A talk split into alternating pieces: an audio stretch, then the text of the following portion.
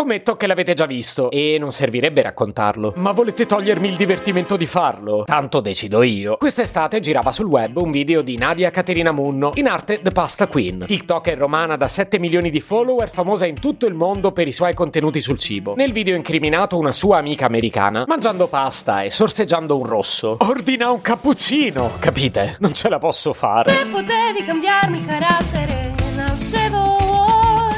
chiama Marcello Forcina, dice quello che pensa, pensa poco a quello che dice, ma quando c'è da parlare gli bastano 4 minuti e 37 e un Campari Spritz.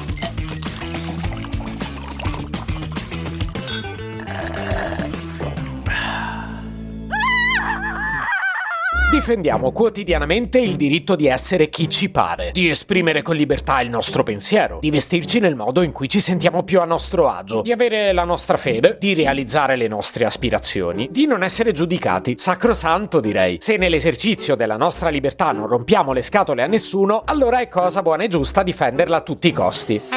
Uh, sì, però non è sempre così. No, dico, ci sarebbero delle situazioni in cui questo approccio se ne va un po' a quel paese. Volete che vi spieghi?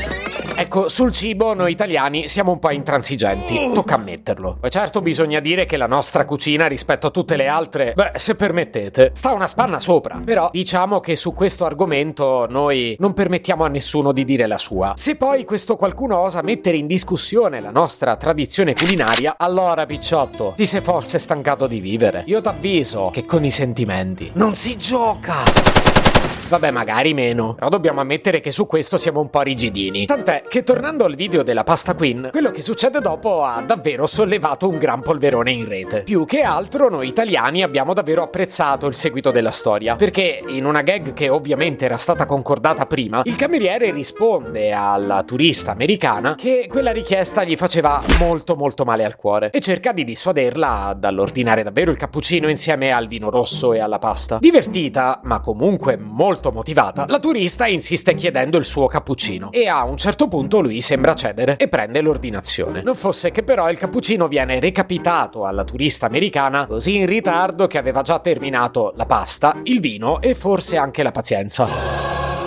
Apriti cielo! Perché se all'estero molti turisti si sono risentiti dicendo ma come già vi riempiamo le tasche di soldi, vi sentite anche in diritto di fare i polemici? D'altronde paghiamo noi, possiamo chiedervi quello che ci pare. A casa nostra invece il cameriere è diventato una sorta di eroe nazionale. Bravissimo, ben fatto! Gliel'avrei detto anch'io, eh? E la sceneggiata continuo a trovarla simpatica, ma capisco pure la controparte. Com'è che dicevo prima?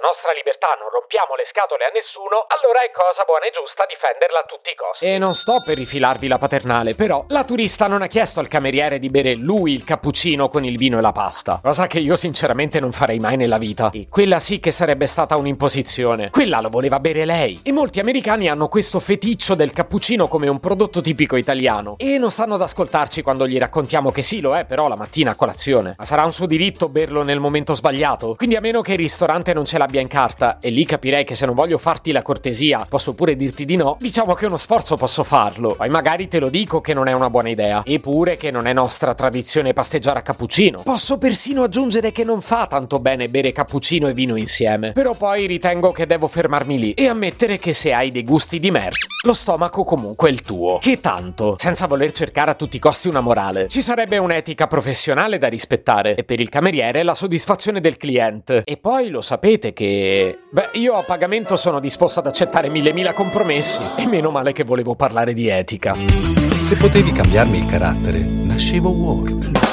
Un podcast inutile, effervescente e tossico, come una pasticca di mentos in una bacinella di Coca Zero. Questa serie è disponibile su tutte le principali piattaforme di podcast: Spotify, Apple Podcast, Google Podcast, Spreaker, Amazon Music e a breve anche sul citofono di casa tua. Stelline, recensioni e follow sono molto graditi. Per due chiacchiere con Marcello e aggiornamenti sui prossimi inutili episodi, segui il canale Instagram chiocciola nascevo Word oppure cerca su Telegram l'account chiocciola Marcellogram.